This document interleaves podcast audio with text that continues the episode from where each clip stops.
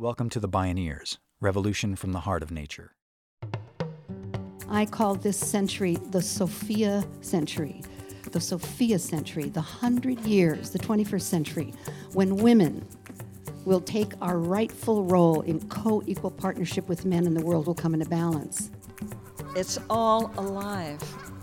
It's all connected. It's all intelligent. It's all relatives.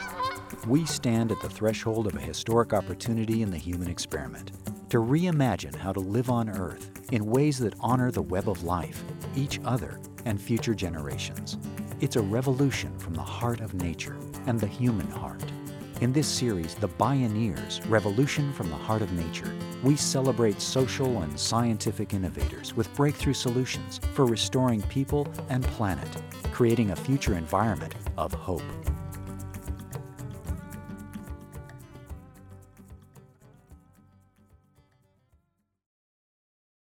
What would a co equal partnership between women and men look like? Does such a model even exist? And how would the world be different? Those same timely questions occurred over 150 years ago to the early feminists who became the leading suffragists in their quest for equal rights for women. Ironically, they found the answer in their own backyards. Seminal feminists, including Elizabeth Cady Stanton, Matilda Joslyn Gage, and Lucretia Mott, lived in upstate New York, where they formed friendships with their Native American neighbors, the Haudenosaunee, commonly known as the Iroquois Six Nations. These Iroquois women possessed freedoms far beyond those of their white sisters decisive political power, control of their bodies, control of their own property, custody of the children they bore, the power to initiate divorce, satisfying work, and a society generally free of rape and domestic violence. Only the women could declare war. The women chose the male chiefs and could revoke their office and authority. Today, waves of women are spontaneously arising around the world to demand equal rights. They're doing so in the context of a world gone terribly wrong, from climate disruption to horrific exploitation and institutionalized violence, a world that has been run by men. Again, women are asking, what would a co equal partnership between women and men look like? And how would the world be different? This is the Sophia Century, when women come into co equal partnership with Osprey Oriel Lake, Leila Salazar Lopez, and Lynn Twist. My name is Neil Harvey. I'll be your host. Welcome to the Bioneers Revolution from the Heart of Nature.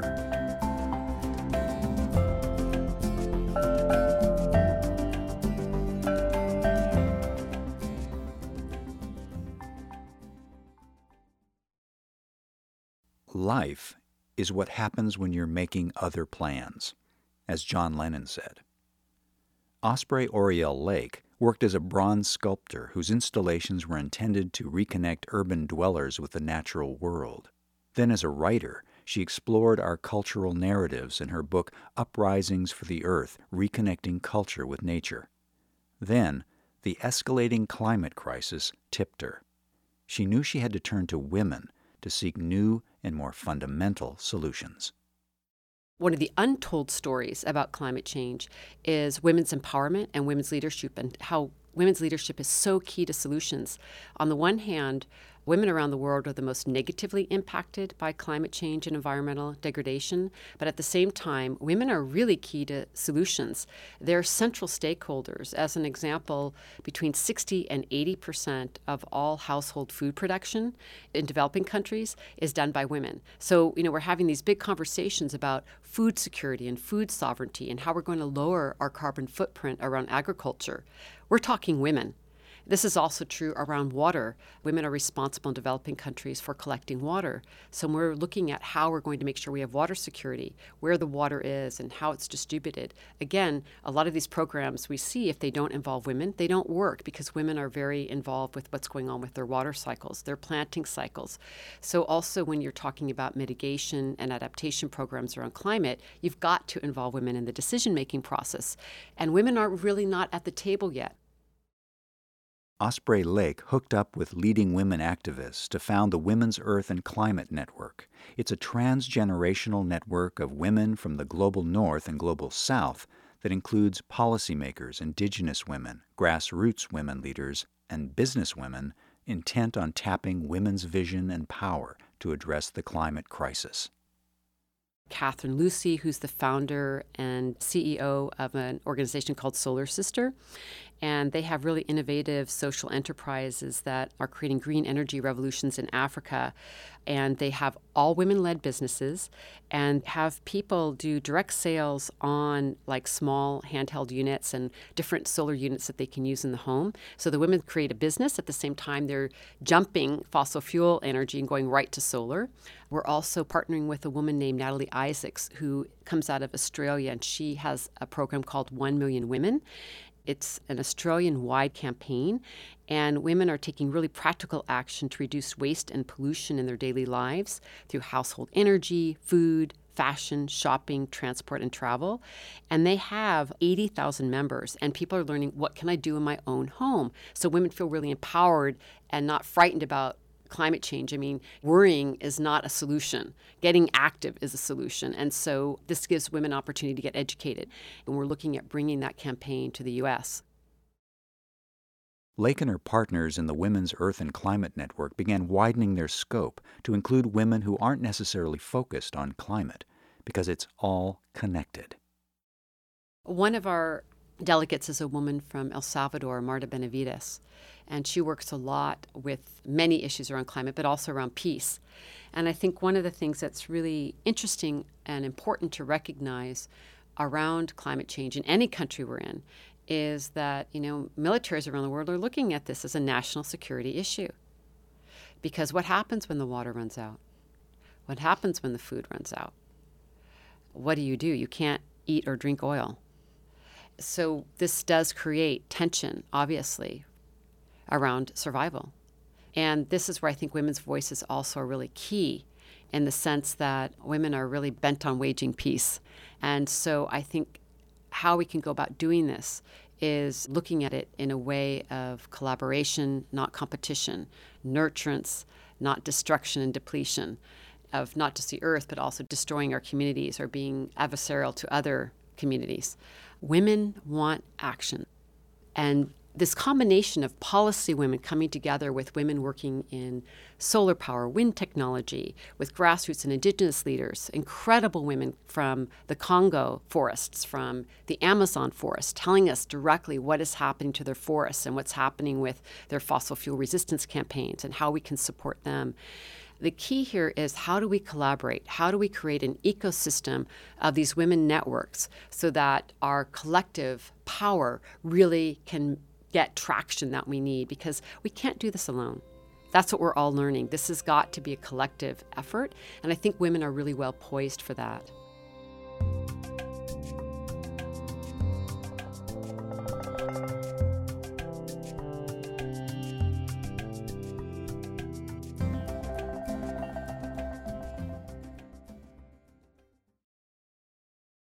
La selva se defiende, la selva no se vende. These are the words that echoed through the Amazon rainforest to the highlands of the Andean capital of Quito. And that means the forest is not for sale. The forest needs to be defended. The forest is life. Leila Salazar Lopez is the program director at Amazon Watch, a leading nonprofit group working to protect the Amazon basin rainforest and the rights of its indigenous peoples. She works closely with the Amazonian women of Ecuador to prevent further oil exploration on indigenous lands. At the end of 2012, the Ecuadorian government initiated the 11th round, an auction of oil leases in the southern Ecuadorian Amazon, which is home to seven indigenous nations. Along with it came another round of repression against any resistance. Leila Salazar Lopez spoke at a Bioneers conference. It's basically putting 6.5 million acres of rainforest on the chopping block. And we announced a new campaign together with Pachamama Alliance to fight the 11th round, to stand with our indigenous partners. Hundreds of thousands of signatures later, and lots of public pressure later, going to every single auction around the world that the Ecuadorian government has had, from Houston to Canada to Beijing to France, with indigenous leaders, with men and women. And the auction has been delayed. The resistance has not been futile. The Ecuadorian government's attempts to lease the oil were plagued by a transnational oil spill, global protests, wary investors, deadline extensions, and other setbacks. That's why the government approached indigenous leaders to consult with them. But many of the women are wary, including Sarayaku leader Patricia Gualinga.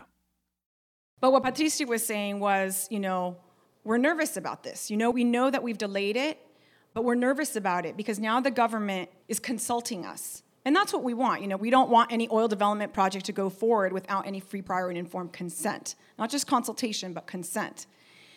You know, the government is going to consult us and they're going to meet with our leaders. And most of our leaders are men. We got to make sure that the women's voice is out there because these are her words. Sometimes the men could be convinced, and we're not going to be convinced. There's no way that the women are going to move. There's no way that the women are going to negotiate. And she told us, you know, we want to have this women's mobilization. And will you support us? We want to bring the women from the Amazon together in Puyo, and then we want to march to Quito. This woman stood in front of the Ecuadorian Congress when she was supposed to say, It's okay, you can drill our land. She had a script that she was supposed to read in front of the Ecuadorian Congress. She said, I'm not reading the script. She put the script to a side and she spoke from her heart. What she said was, I'm here to defend life. That's what the mothers do, that's what the grandmothers do, that's what the women do. These are guerreras. These are serious warriors that have not let oil development in their territories for the last 25 years since the oil companies have wanted to go into those areas. Every company from ARCO, from Agip, from Chevron, from CGC, all of these companies have tried to get into this area, and the communities there, in particular the Quechua community of Sarayaku, have resisted. Guerreras, women warriors defending life, women who will not be moved. The Sarayaku and other indigenous peoples then took their case to the Inter American Court of Human Rights. In July 2012, the court ruled that the government must consult with indigenous communities prior to any oil exploration and pay damages, as well as remove dynamite still buried on community lands. Even if the government were to comply with the ruling, the women say it's not enough. They want not consultation, but consent. They assert their rights to the use of their lands and to the survival of their culture. Leila Salazar Lopez shared a statement the Quechua women of the Sarayaku made during the march to Quito. From the depths of our bellies, Amazon women feel the negative impacts of extraction. They've divided our Mother Earth into concessions. They've divided her into blocks as if she were a cloth ripped into pieces, and then offered piece by piece in the market. This is not the destiny that we want for our mother. Our mother gave birth to us, and that is why Mother Earth is sacred to us. The indigenous women express Rosa Dawa, who is marching. We are here to defend the air, the water, the animals, the forests, and all that is living. And that is why we march. Leila Salazar Lopez, sharing the voices of Amazonian indigenous women warriors defending life. When we return, how women can give full wing to humanity. This is the Sophia century, when women come into co equal partnership. I'm Neil Harvey. You're listening to The Bioneers Revolution from the Heart of Nature.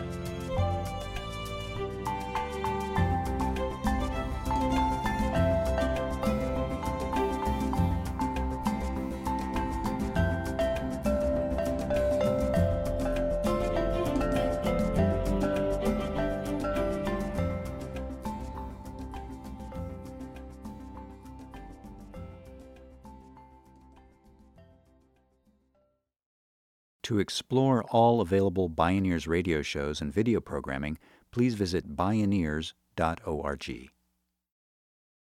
I want to talk about the women in Africa because I was with the Nobel Women Peace Prize laureates with whom I have the great privilege of working. Lynn Twist is a visionary leader who's dedicated her life to global initiatives that create a sustainable future for all. She co founded the Pachamama Alliance, which works to empower indigenous people of the Amazon rainforest to preserve their lands and culture and to educate and inspire individuals everywhere to bring forth a thriving, just, and sustainable world. She's received numerous awards, including the Woman of Distinction Award from the United Nations. She works with the Nobel Women's Initiative and spoke at a Bioneers conference about her trip to Africa with women Nobel laureates. We went to Liberia at the invitation of the president who won the Nobel Prize, President Ellen Johnson Sirleaf, and Leymah Gbowee, who won the Nobel Prize. And Leymah won the Nobel Prize in 2011. It was the first time that three women got the Nobel Peace Prize together. And if you just think about this, the 115, 120 years of the Nobel Peace Prize, 98 men have won and 15 women. Of the 15 women who've won, nine are alive, and they formed the Nobel Women's Initiative. And a little known fact about the Nobel Prize is it was invented by a woman. Alfred Nobel's secretary gave him the idea, just so you know that. so to have three women win the Nobel Prize in December of 2011 was a huge breakthrough, and one of them was Leymah Gbowee. Now, Leymah Gbowee is just a formidable, amazing Liberian woman. And if you saw a movie called Pray the Devil Back to Hell, the story of the women of Liberia who ended one of the most brutal, atrocious, completely horrendous wars in the history of a continent that's had some pretty bad wars, Africa. And both Liberia and Sierra Leone were the wars that often the press would report about people's hands and feet being cut off. Those were the wars in which those atrocities took place. And the war in Liberia went on for 10 years, and the women, there were several versions of the war. The women were the people who actually ended it. The film Pray the Devil Back to Hell tells the astounding story of the women of Liberia Mass Action for Peace. As a movement of Christian and Muslim women, they organized nonviolent protests and prayed for peace. Their leader, Leymah Gbowee, managed to force a meeting with then President Charles Taylor, later convicted of war crimes, to pressure the warlord to finally stop the war. And that's what Leymah won the Nobel Peace Prize for. She organized 3,000 women. Okay, so these are women whose daughters had been kidnapped and become sex slaves to the soldiers and the warlords, whose sons had been taken for child soldiers and who were drugged and doing horrible things to people. And the women were left behind, the mothers, the grandmothers left behind. The stories that we heard in Liberia would break your heart over and over and over again you didn't think you could listen to one more. Yet, how powerful it is for women who've been through that to tell someone who they feel is actually there to listen to them is a huge gift to them. So in Liberia, we heard story after story after story of this rape, of this atrocity, of having their hand cut off, of being tortured, et cetera, et cetera. What really I want to say is that out of that horror, the women rose up. They would not let the men not come to an agreement. And there were many, many peace talks going on in Ghana. So the men went to Ghana, the warlords and the generals went to Ghana to meet over and over and over again, and they would end up drinking with each other and getting drunk together and then going back to Liberia and fighting again. Leymah organized the women to go to Ghana, 3,000 of them, they surrounded the hotel where the men were inside drinking and cavorting and not doing peace talks. They would not let the men come out.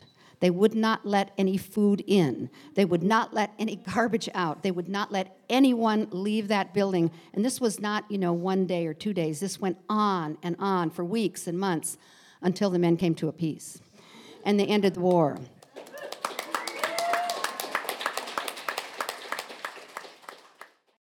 Out of the horror, the women rose up and stopped the war. But the horror had been deep and traumatic. stopping the war didn't necessarily mean ending the war. When the war was over, the UN comes in. It's their job to disarm both sides of the conflict. So they set a date, you know, out in the future, months ahead. This is the day when you come to these checkpoints and you turn in your arms. For turning in your arms, you will get a gift of some large amount of money for a Liberian person and three months of food for your family. So come in this day to these checkpoints and turn in your guns. That day came and it turned into a huge escalation of violence again. So the women went to the UN and they said, let us do it. So they set another date. The women went to the warlords and the generals both sides. They said, send us your boys first. And, you know, these are their sons in some cases. We want them eight at a time. And they were at these checkpoints outside of Monrovia. When the boys came, first of all, they bathed them, they shaved their heads, they sang to them. And once they'd sung and bathed them and shaved their heads, the boys started to cry. They rocked them, they held them, they forgave them. Sometimes it took a day, sometimes it took three days, sometimes it took 27 hours until the boys felt that they could go on. Then they gave them the food, they gave them the money, and they say, We'll take eight more. They did this day after day, week after week, month after month, until they had disarmed their own children, their own husbands, their own fathers, and they began the healing of that nation. It took a disarmament of the soul to actually end the war.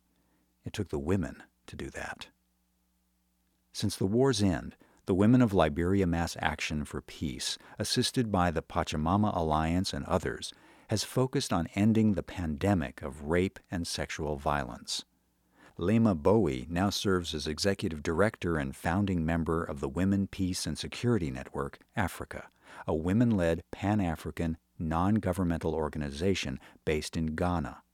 It promotes women's strategic participation and leadership in peace and security governance in Africa.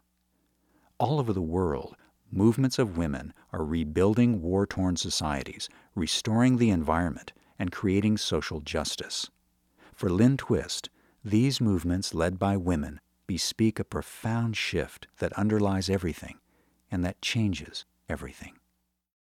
I call this century the Sophia century, the Sophia century, the hundred years, the 21st century, when women will take our rightful role in co equal partnership with men and the world will come into balance. And the Native American prophecy that really warms my heart says that in the 21st century, that the bird of humanity until now has been flying with one wing that's been flapping so hard and has become violent because it has had to support the bird, and the other wing of humanity hasn't fully extended itself, hasn't fully expressed itself. And so the bird of humanity is flying in constant circles. The 21st century has been prophesied as the century when the other wing of humanity, the female wing of humanity, the feminine wing of humanity, will fully extend itself. And when it does, the male wing can relax mm-hmm. And fly normally, and both wings will be fully extended, and the bird of humanity can finally soar. And I say, it's up to us to stop the violence, to stop the killing to stop the corporate exploitation, to stop the gridlock, and to have the bird of humanity soar. And we need to step up a whole lot more. We need to get this wing, you know, because this one's just flapping like mad. and we need to get this fully extended. We need to take leadership. We need to organize. We need to step up. We need to march. We need to do stuff we're not that comfortable doing. And we need to do it from our deep, feminine, truth from our heart, not attacking, but standing firm and being unyielding. So, yes, let's do it.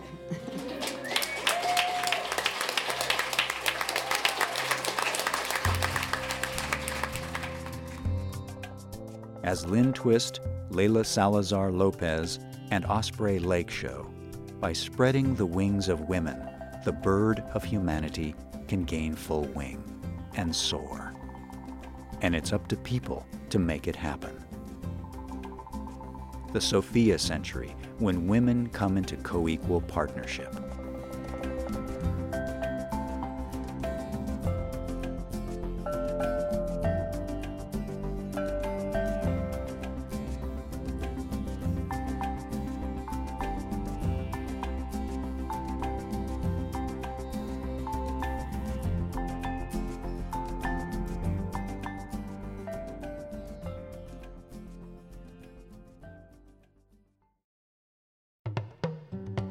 See video or hear more from these women leaders, explore more Bioneers radio shows and video programming online at bioneers.org. For information on attending the National Bioneers Conference and Bioneers events in your area, please visit bioneers.org or call 1 877 Bioneer. The Bioneers Revolution from the Heart of Nature is a production of Bioneers and Collective Heritage Institute. Executive producer Kenny Ausubel. Written by Kenny Ausubel. Senior producer Neil Harvey. Managing producer Stephanie Welch. Distribution is by WFMT Radio Network. Interview recording engineer Jeff Westman. Our theme music is taken from the album Journey Between by Baka Beyond and used by permission of Hannibal Records, a Rykodisc label. Additional music was made available by James Asher at newearthrecords.com. For more music information, please visit radio.bioneers.org. The opinions expressed in the Bioneers Revolution from the Heart of Nature radio series are those of the presenters and are not necessarily those of Bioneers and Collective Heritage Institute, the underwriters, or this radio station. My name is Neil Harvey. Thank you for listening. I invite you to join the Bioneers in inspiring a shift to live on Earth in ways that honor the web of life, each other, and future generations. This is program number 0414.